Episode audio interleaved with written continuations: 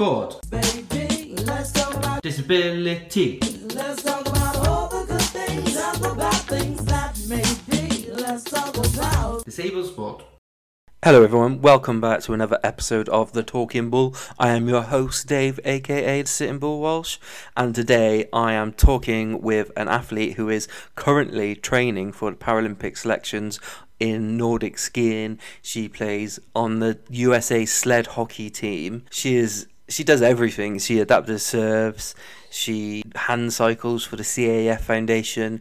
I don't think there's anything this athlete can't do. So let me introduce you to Lera Doederlein. Hey, Lera, how are you doing? Thanks for having me on the show. No, thanks for coming on. And you know, I know you're busy with your your camp at the minute. Your um training. How how is training going?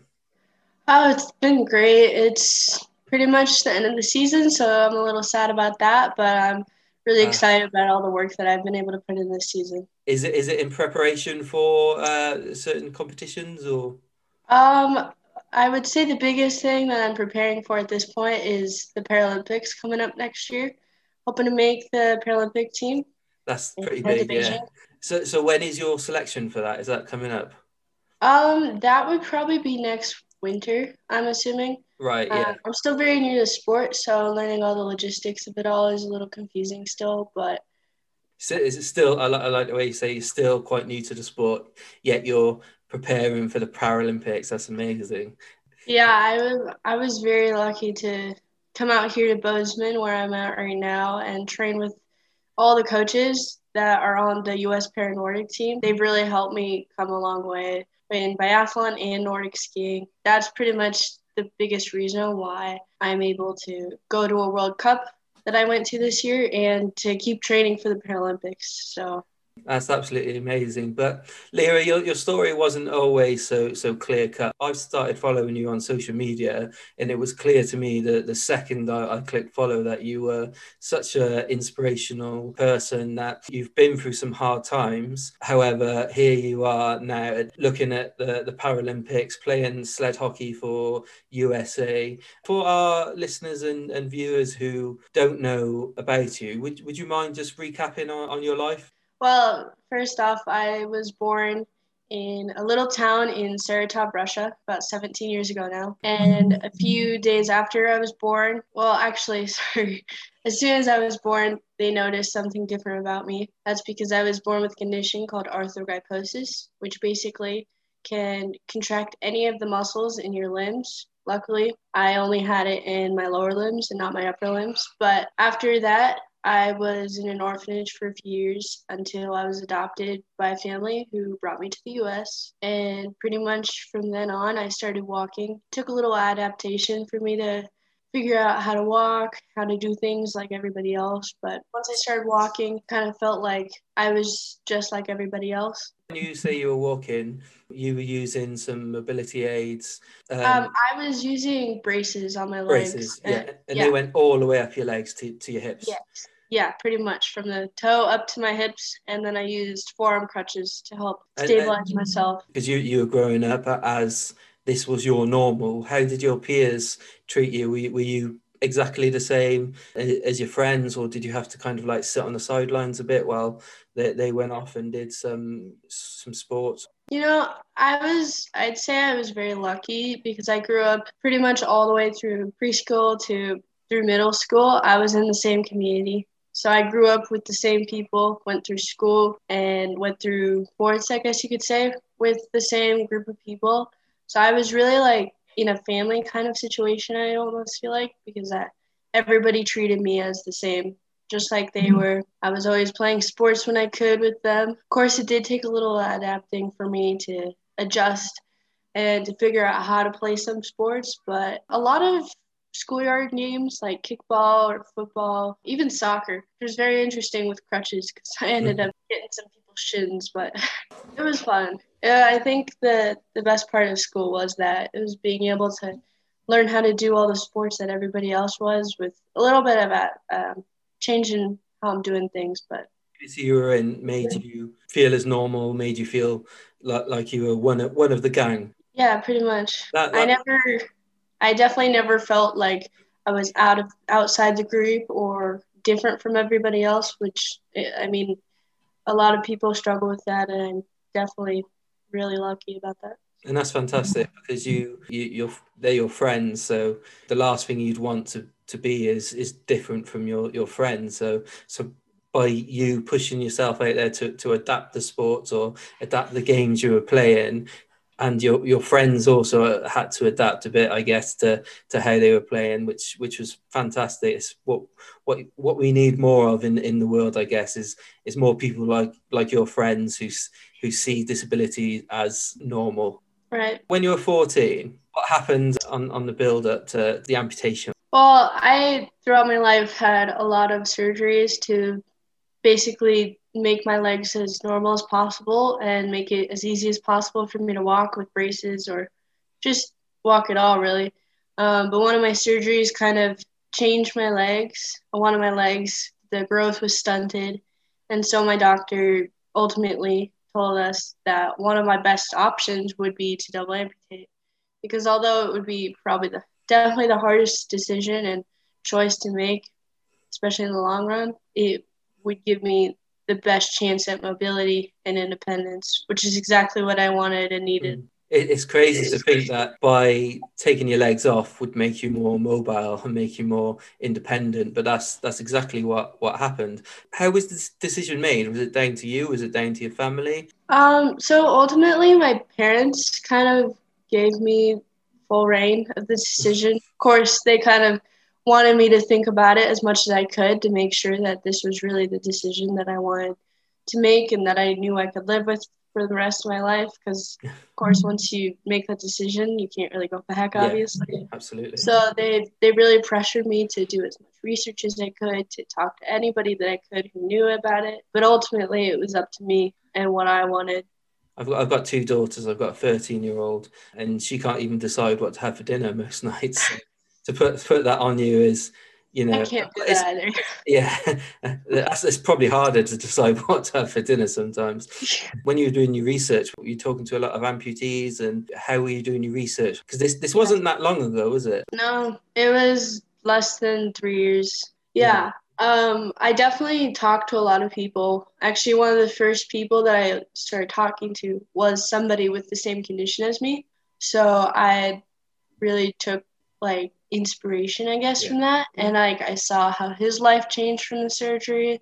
And then I started seeing how other people's lives changed. And of course, I was talking to physicians, PTs, um, prosthetists who Mm. knew what I was coming into.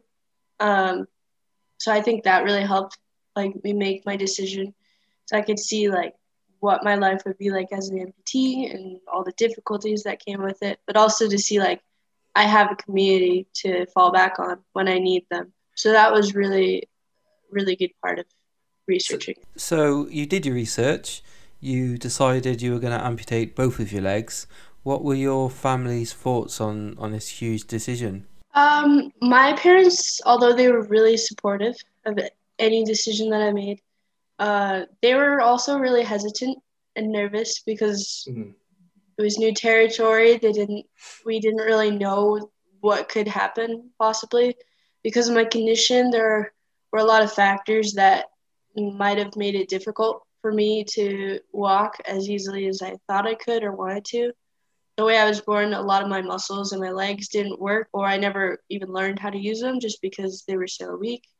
So there were different things going into the, the thought process of making the choice to do that surgery. It was a pretty difficult decision for my parents to kind of take, um, to think about even. But in the end, they just had to trust that, like, I would go through the process, I would do the work, I do whatever I had to. I guess they knew that was the kind of person that I was. That if I wanted something that bad, I would do it. I'd do anything to get it, and that's exactly what happened.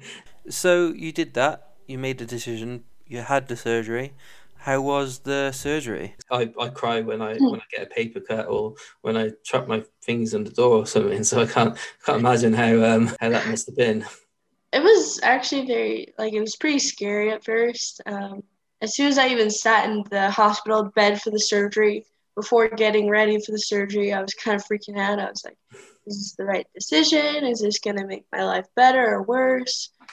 In the end, it was just a matter of me going back on all the things that I thought about and realizing, yes, this is the best decision. And so I went through the surgery, and afterwards, it definitely took some adjustment. I mean, for a while, I felt very immobile because I was in a wheelchair for a bit, probably two or three months, up until I fully healed and I was able to start going to PT and getting casted for braces. Did you go straight in for that when, when all the wounds were healed? Yeah, pretty much. Um, You just I- wanted to get going. yeah, I was ready. I mean, even after two weeks after my surgery, I was like, I am sick of being at home. I need to go out. I need to do something. so I was definitely ready to get on my so called feet, my new feet. Your new feet, yeah. as soon as I healed, I I wanted to get the prosthetics casted, so we did so. And probably less than a month later, I was in PT. It was crazy, but within the first week of walking, I dropped a cane and I just started walking on my own. Within a week. That's pretty amazing, really. Yeah, it was a great accomplishment. It, it took from from surgery from having oh I suppose I suppose from the day before surgery where you weren't walking properly where you were struggling to a day plus a month you you were Right. you were up walking were you walking obviously it takes some time but were you walking better than before could you could you feel the difference straight away or Yeah, I looking back on it, I mean, in the moment I was like, oh, this is so hard. I'm learning all these new things. I'm using different muscles now than I that I never really used. But looking back, I realized it did make my life a lot easier because even though I had to learn new things, I was less restricted by braces and crutches. I was able to get the right fitting prosthetics. I guess with with your hands anymore using your, your arms then you know you could carry things I know that was that was crazy for me because for the first time ever, I had my hands free. yeah, I used I used to walk on crutches um, a, a little while ago, and the most frustrating thing is when you're carrying a you you want a drink or you have to stop to to to do whatever you want to do with your hands, and then and then keep going. So so you Right. you, you could just you could dab if you wanted to or anything. I could do that anytime. That's brilliant. So um, straight away, you you knew it was the best decision you you've made. Um, how did Yeah. your how did your family and your peers take to it when they saw how happy you were? Was it quite easy for them to see? Yeah, this this was the right decision. Lera's going to go as far as she yeah, yeah, I definitely think, especially my family, because they're the closest people I have um, in my support system and bubble. They pretty much, as soon as I started walking, they could probably see that change in my mood, see how I was acting, how my attitude towards life in general became so much more positive because I knew what I wanted to do and I was like, I'm going to do this. And they really saw that fire in me, I think, start. What did you want to do? When, when what was the first thing you thought of when when you when you were walking fine? What what what was the the goal? Honestly, a lot of it was just being able to walk normally or what I what I felt like was more accessible, more mobile, Yeah. more free almost feeling. I mean, at first I had no idea what adaptive sports were. Up Okay. until three or four months after my amputations, I never knew what adaptive sports were. So you I were never really- sports your whole life with your friends and your peers, but you, Mhm. were, you- were you playing on teams? Nothing competitive. Um, so it was a big jump to go from a while of playing leisurely sports to not really doing much because of my surgery Yeah. to jumping into competitive sports right away. So so let's talk about sled hockey. What got you into sled hockey? Because you didn't know about sled hockey until after after the surgery, after you were walking again. Um, let's let's talk about how you got into sled hockey. Uh, it was actually pretty quickly after my surgery and after my recovery. Um, it was probably the first week or two that I went in to start fitting my prosthetics. Um, my clinician offered me to go try sled hockey, and I had no idea what she was talking about. But there was a clinician there who actually was an amputee, and he played sled hockey. and he's like, "This would be the best sport ever for you." Hmm, Interesting. I guess I'll try it out. Um, so I went out to practice one day with the Arizona Coyotes sled hockey team, and it was an all adults team. Kind of took me under their wing. Um, the first time I got onto the ice, something just clicked where I was like, I'm not walking, but I feel free. I'm in a sled on ice, just gliding across, and I can do whatever I want. Did you feel that you- you're going faster than you've never been before, and, and you can do things with with your body that you never knew was possible? Yeah, it was incredible. Um, especially being able to make sharp turns, go super fast, literally push your limits as hard as you can to do to go as fast as you can. This is something you wasn't used to in the past, I guess. No, And yeah, definitely not. when you when you finished that practice, what was the first things you, you said to your parents? I think I was like, this is awesome. I have to come back. So you were hooked straight away. I was hooked. I yeah, pretty And- much. So so a couple of months from from not being able to walk properly to to being on the ice. How fast do you go on the ice? Do you know? Um, I've never like tested how how fast I go, but it feels pretty fast. So I bet I bet the contact. Do you make make much contact with?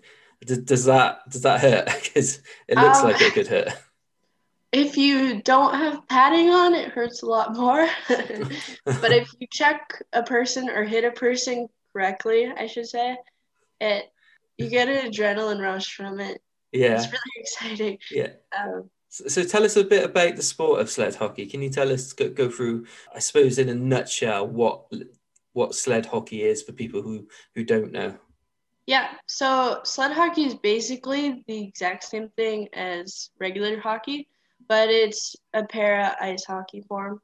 Um, so basically, instead of having two skates for your feet, you're sitting in a sled that has two little blades under it that you balance on, and that's what you skate on.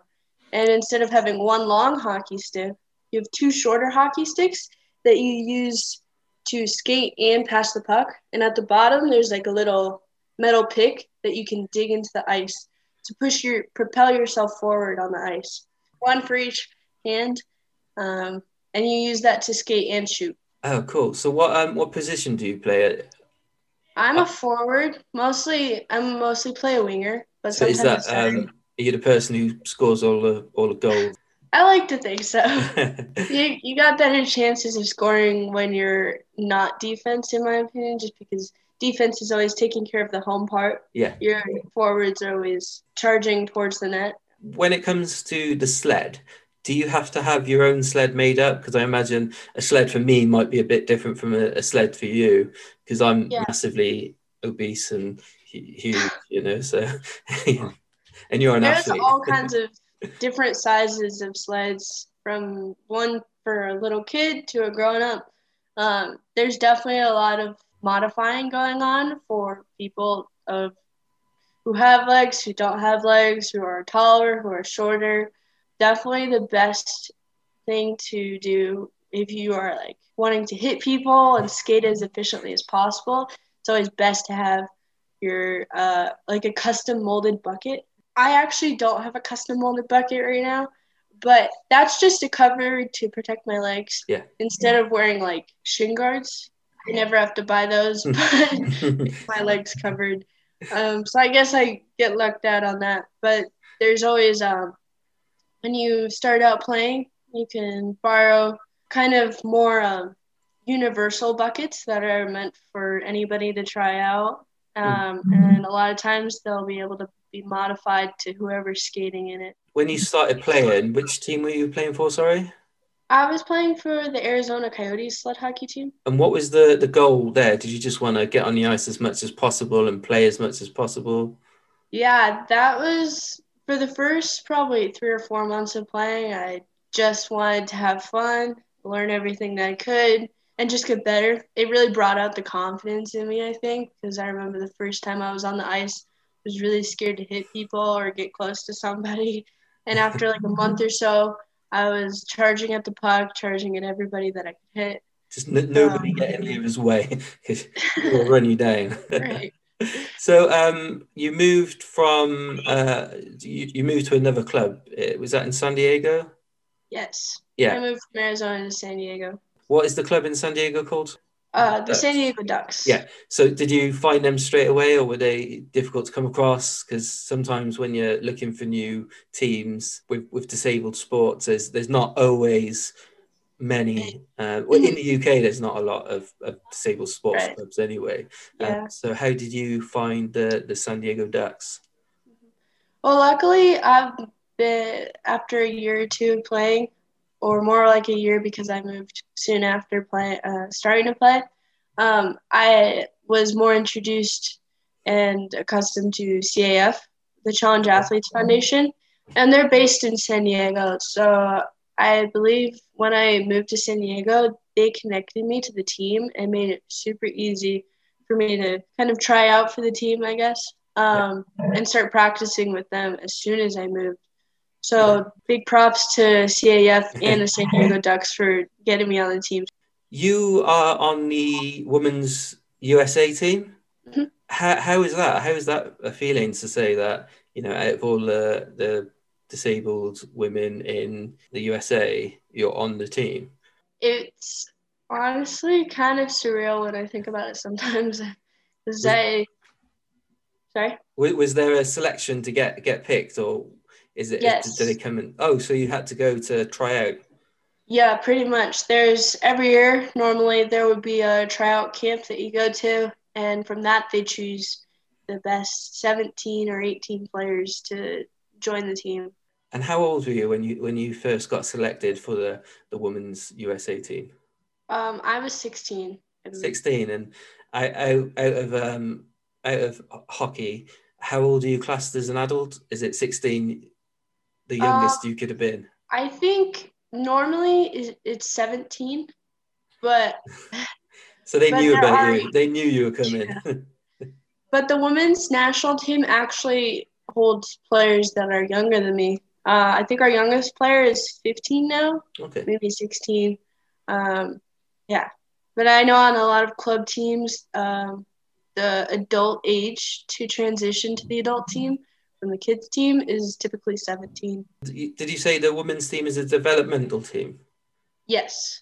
is We're named a development team most, I mean, pretty much because um, women's sled hockey isn't in the Paralympics yet. what, what why isn't it is it just because there's not enough Um, players or Yeah, uh, a lot of it has to do with there not being enough countries to compete. So really, just the more players that start playing and competing, and like once we get more teams, uh, we should hopefully have it in the. so we need to get more more females on the ice yes, So if you're, much. you're a female and watching this and thinking about doing sled hockey, go and do it because we need to get Team USA to the Paralympics.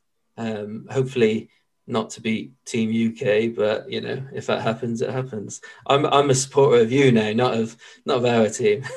so um, can you play with the males? So when you're in club teams, or is is it a mixed um, mixed gender sport? Yeah. Um. Uh. On all of the club teams, I believe it's a co-ed sport, so women can play with men.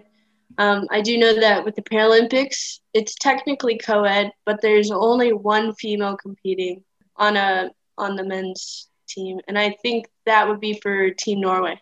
Uh, and is that because the men are afraid that the women will just demolish them and leave them for dust? Um, I think there's just a stigma that women are less Yeah. less able to play sled hockey at the level that men play, which is pretty crazy in my opinion. So, so we need to do two things with sled hockey. We need to bring more more females to sled hockey, and we also need to bring up the the kind of like prehistoric feelings around around male female sports. Because I, I I live in a house with three females, and the males are definitely not as strong as the females in my house. I might be one of the strongest men in the world, but I can still get put down by my 11 year old daughter. I'm So- proud of her. well, yeah, she's proud of herself as well, to be fair. So, so um, tell me about the time you became the 21st duck, because that is quite a big achievement, right? Yes, it So- was an incredible For achievement. everyone out there, tell tell everyone what the twenty first duck is. Yeah, so the 21st Duck is basically, it was created by the Anaheim Ducks team, um, and they basically use the 21st number as an extra player who is an honorary player who a lot of times shows courage, inspiration, and happiness or hope to the team. Um, and luckily, I was nominated. So you weren't just nominated, right? You you got it. I was, I did receive the honor. And how was that? How was that feeling? Oh man, It was a surprise as well, right? it was a huge surprise. I didn't even expect it. Um, I saw the video of you. You were on the ice training, um, and then they come on, and you were like, "What's what's going on? Who's this guy?" yeah, yeah, it definitely took me by surprise. But I mean, the whole Anaheim Duck family. I mean, they're so incredible with making you feel a part of the team and the family. Um, as soon as they invited me out for opening night, I was over the top excited, and being able to walk the red carpet with Getzlaf and go all around the, the state, uh, the arena for the game was like the most exciting night I could have ever had. And being able to go to a practice with all the guys was super exciting. It was a little intimidating. I mean, just getting on the ice with stand up skaters, I'm so not used to because the only players that I always skate with are coaches or a few teammates. Um, so it definitely kind of caught me off guard, I guess, in a way, because I didn't expect it to be so different. But being able to shoot on Gibson and skate with all the guys and get a few drills in was super fun. and were they learning off you as well? They were kind of learning what sled hockey was. Yeah, I think they were definitely a little uh, pretty interested in like seeing how I skate, seeing how I shoot, and just the whole sport itself. I think it's really interesting for a lot of people to learn because it's so different from anything they probably know. Yeah. And when you went to the, the, the red carpet, um, when you walked out on the ice, how many fans were there watching? Oh man, I don't even remember it. I feel like the entire arena was filled, so I'm probably exaggerating a little, but it definitely felt like a lot of people. More, more, more than 15. more than 15 yes Was it was it more than um, so when you're playing sled hockey, do you have much of an audience, a, a crowd? a lot of times it's local crowds Yeah. or families or coaches so it's definitely a different crowd from the opening night So this wasn't something that you, you were used to going out and seeing thousands of thousands of people just just clapping for you and all, all because of the the hard work and inspiration you gave the team to, to select you. That's that's incredible. And kudos to them for for selecting the right person because they definitely did. Um, what is next for you in in sled hockey? Um that's hard to say based off of the last year and a half that we've had with covid. I definitely want to continue to improve my game. I've only been playing for three and a half years four years now. And i still have so much to learn about the sport. So the biggest thing is just continuing to learn. Eventually i hope to get women's sled hockey to the paralympics. And help out with that? And let's make that. The goal for for the whole world really is to get get sled hockey for women to the paralympics because there's no reason why males should have a sport that females can't have. So let, let, let's let's let's get that there sled hockey isn't the only sport you do um, no you also hand cycle yes so tell us about how you got into hand cycling All right. Um, so when I was introduced to Challenged Athletes Foundation, um, I had started going to a lot of their clinics to try out new sports, and one of them happened to be cycling. And there was a coach there who was trying to put together a women's hand cycling team. And I guess as soon as he saw me on a bike, he invited me to make the team and to train with them and basically become an amazing young cyclist. Still working on that part, but you're the youngest female on the team right yes, definitely. Let, let's get everybody back to this. Lera, so so from from two years of having a double double amputation, became on Team USA for ladies hockey, and the youngest athlete on the CAF the Yes. CAF's um, women's national team. If you ever was to look back and think, was the amputation a good idea? I think I think you'd be maybe hit your head a bit if you were like, no.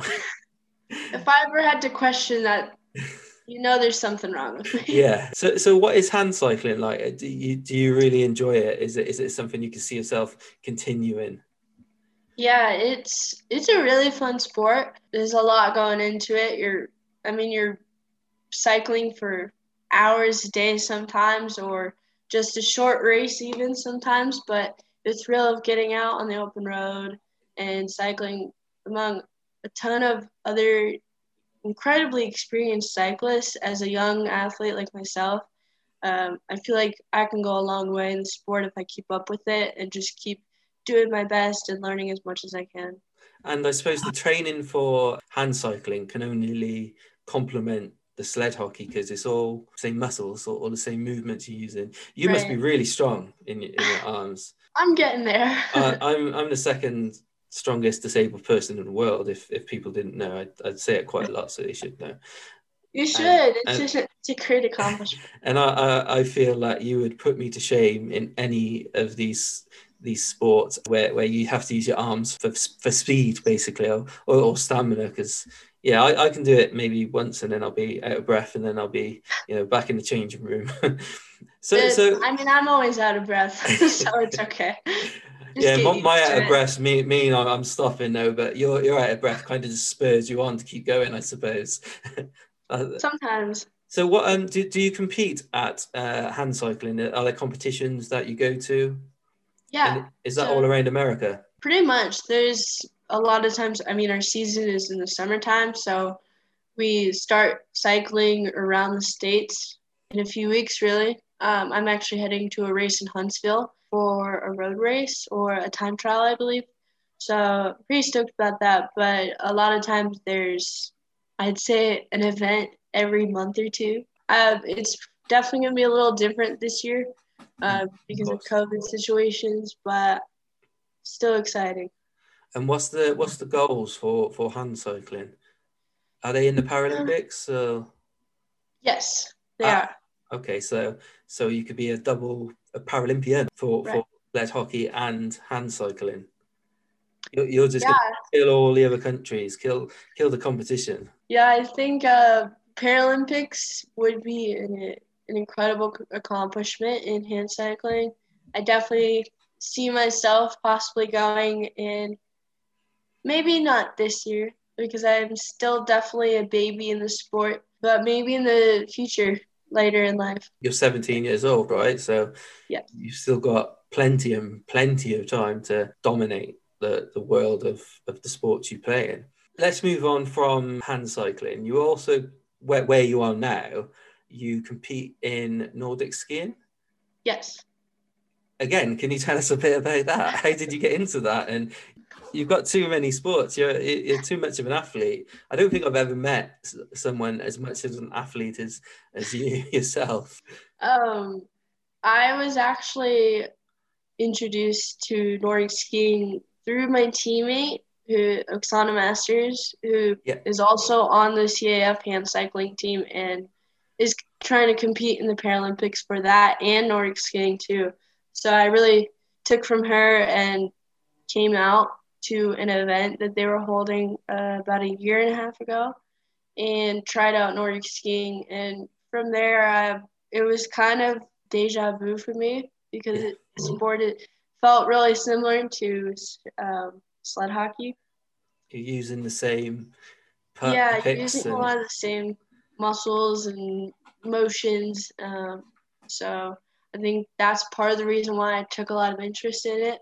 Um, and as soon as as soon as I started, um, I went to a race a few weeks later, and I was pretty much hooked. I was like, I need to keep doing this.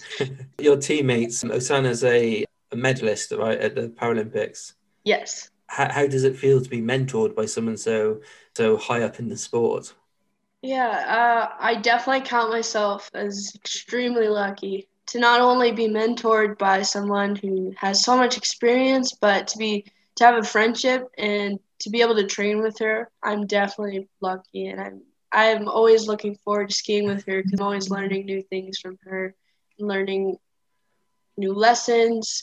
Yeah, Yeah. she sounds like a, an incredible person, and I've I've watched a few clips with both of you in, and you, you could you could totally tell you gel so well together because of your your, your past and your your sporting ambitions. That she's at the moment got what you're going to get, or all the gold medals, all the, the success in, in in the sport.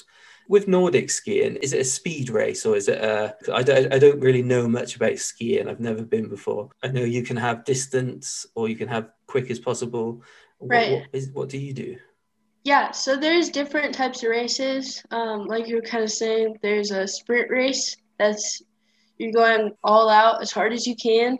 A lot of times it's a very short distance and you're racing head to head with other people. And that's probably the fastest pace that you can be at because it's so short that you give it everything you got. And there's also three different distances typically, which a short distance, which is a 5K, a middle distance, which is a 10K, and a long distance, which is 15K. What do you do? Uh, tip, yeah, typically I do any event that I can, any race. Uh, most of the time we do short or middle. which is your favorite to do? I think my favorite would either be short or sprint because I somehow I just get excited about going all out as Yeah. fast as I can for not exactly a short time, but more like shorter distance because you can just give it everything you got. Um, so I really enjoy 5Ks because it's kind of in the middle of you're, you're giving it everything you got, but you're also trying to pace yourself. So that's always a good challenge. I will say that's not the only sports you do. You also you do adaptive surfing, uh, adaptive volleyball. Yes. Oh, any any more to throw in there? Um, no, not really. I mean, I mean that's enough, really. I suppose you have to give the rest of the world a chance to to be good at something. so, Right. so, so, um, how does the training? How do you fit all the training in? Because to be uh, at the level you're training at and competing at, it must take a, a such a toll on your body. You must feel battered a lot of the time. yeah, I definitely have to say during a, a season where you're you got a heavy load of hockey games or cycling races back to back or even skiing races, it, it definitely takes a toll on you. But it, it's definitely a a learning process to manage your time so you can get the efficient amount of recovery time that you need. And I think that's a really good time to take it back, work on the things like school for me or just personal matters like having fun. Having fun as in like going out and doing other things that you may not normally do because you're training constantly. So I think a lot of it is just like managing your time and figuring out what what is the best thing to do for you at the time that you're doing it. And has COVID give you a, a chance to kind of take a break from all the training and competing you would be doing usually and spend time with your family or or your school?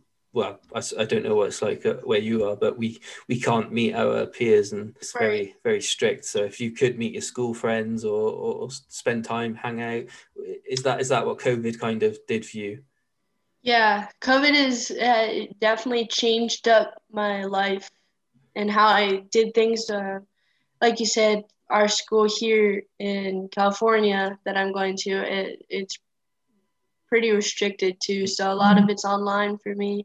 Actually, 100% of it's online for me right now um, because I'm in Bozeman. But um, I, I definitely find COVID as a, a blessing in disguise for me there have been so many terrible things that have happened this year, but I feel like one of the best things, a few of the best things that has come out of it for me was being able to take the time to focus on skiing and really see where where I want to go and figure out that I really do want to pursue the sport to grow closer to the people around me, including my close family, who I even after my surgery kind of started to not see as much because I was traveling a lot more for sled hockey or cycling. So it's definitely given me the time to do all that. So I'm really thankful. Yeah, you, you said a minute ago about how, how you want to go in skiing. How how far do you want to go? Again, are we talking Paralympics and World Cups? And is that one of the sports you want to focus on more than the others? I definitely have to say the the top two sports that I want to put my most the most focus that I have would be sled hockey and Nordic skiing because those are my two biggest passions at this point. One of my biggest goals is to go to the Paralympics in Nordic skiing now and to hopefully qualify and go to the World Cup next year too. Is, is the Paralympics? Is that not? Is that this year? Uh, that would be next year. the whole world's in a bit chaos, so Yeah. don't really Things know are what a is. Yeah. Um, so you said you said about your family. Do you know how proud your your parents and have you got a sister? You said. Uh, I actually have three siblings. Oh. I have two brothers and Okay, which one do you like the best? No, it's fine. it's fine. You don't have to. Say. answer that. Yeah. Um, but, Um, so, yeah. so how do they feel about all the, the the changes of that have happened since you've had the the double amputation? How, how do they feel about all the sports you're playing? Um, are they proud about your your future? Because it, it seems like you know I don't even know you, and I know you've got you one of the brightest futures that anyone can can have. So they must just be beaming of of pride and happiness. um, I I definitely think my whole family is very excited that I've found passions in life and have found the things that I love to do and the people that I love to be around. I think that's pretty much one of the biggest things that they've ever wanted for me. And thanks to them and a lot of people around me, that's become possible. So I think they're really excited about that. Yeah, definitely. With with with all the sports you've done, how, how do you keep motivated to keep going to these training camps, to keep going to the, these games and these sessions? What what what what drives you? I have to say, I always just have to remember that I'm I'm doing it because it's fun. Yeah. And I always think I don't want to be doing something unless I'm enjoying it.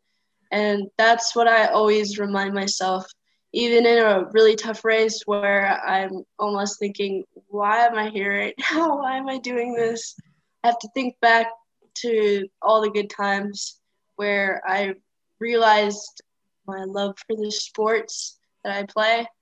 Um, and that's really what drives me through and gets me through a lot of the tougher times, I guess you could say, of training and races. If you could give one bit of advice or a bit of motivation to somebody who is afraid to try new sports or how it'll feel, how it'll fit in, um, because because you know we're trying to get more more females into hockey here. That's that's the main the main goal now. So what would you say to these to these people or these young up and coming athletes? I think the biggest thing that people need to, that people should remember is that it's really up to you what you want to do. If you feel like you want to try sled hockey or skiing or any sport of any kind, you should go for it because the, the worst that could happen is that it'll be a little tough or you might need to get a grant for it. But there are plenty of resources and people out there who are willing to make your dreams come true if you just trust them. And I'm on your side for any of you who want to try a sport. Just remember that. And I suppose this, if we were to look at your story, that before you had, well, before the amputation were offered, you could never see yourself being as you are now uh, in the top of the country at, at the sports you play in. Um, I suppose you, you wouldn't have even thought yourself playing these sports. How, how does how does that make you feel to, to think that only only a short few years ago you you couldn't do this compared to now you're you're, you're mastering and you, you're killing every event that you do. I definitely never expected to be where I am today, but you kind of just have to go day by day in life and do the things that you love and do the things that you know are best for you because that's that's all it's not all that life is about but i think that's where true happiness comes from is doing things that are best for you and that make you happiest Yeah, yeah, that's that's that's a great message. Um, so so Lera, thanks so much for talking to us. I know you're, you're uh, training camp and you've you've had a hard day out on the on the snow, so we'll we'll let you get off. Um, is, is it is it time for dinner now or no? It's only what time is it No, over there? It's, it's half it's one, uh, right? 1.30 here So have you got more training to do today? Um, today is actually the day before our pre-race, so I'm taking the rest of the day off to chill out and do some schoolwork. Oh, cool. Keeping you from your schoolwork. Gosh. okay, so thank thank you so much for, for talking to us. And uh, where can our our audience find more information about you? Yeah, so I actually have an Instagram. Um, my tag is lowercase L E R A underscore zero four fifteen. If you guys want to check out, I'm always posting new updates about what I'm doing and all the events that I'm going to. So check me out on there. We will share the links to, to your accounts and we, we wish you the, the biggest success and we, we look forward to seeing you in, in the Paralympics. Uh, I know I know I'll be there cheering you on from from, from my, my sitting room. But no, thank you so much for, for inspiring us and sharing your message with us. It's absolutely appreciated. Um, and guys, check, check out Lera on her social media. And again, when she's in the Paralympics, make sure you give her a big cheer. Thank you. And that's another episode, guys. What an incredible and inspiring young person, not just an athlete. Lera is. I can't wait to see what's going on for her in the future. I know it's going to be big things. Next week is World MS Awareness Week, so we're going to do two shows. We've got one show with a, a Paralympian, Laura Goodall. She is a para show jumper. She is a grade 2 para champion, and she's also on the MS Society Stop MS campaign and we are also joined by Kat Snelson, who had a really tough time with her MS in her younger years and went on to become a bikini bodybuilder. She talks about how bodybuilding has changed her life and affected for the better her anxiety and outlook on life. I have been your host. This has been the Talking Bull Show. Thanks for joining us, and we'll catch you on the next episode.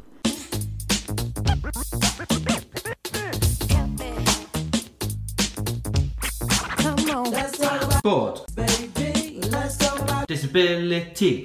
let's talk about all the good things and the bad things that may be. Let's talk about Disabled sport.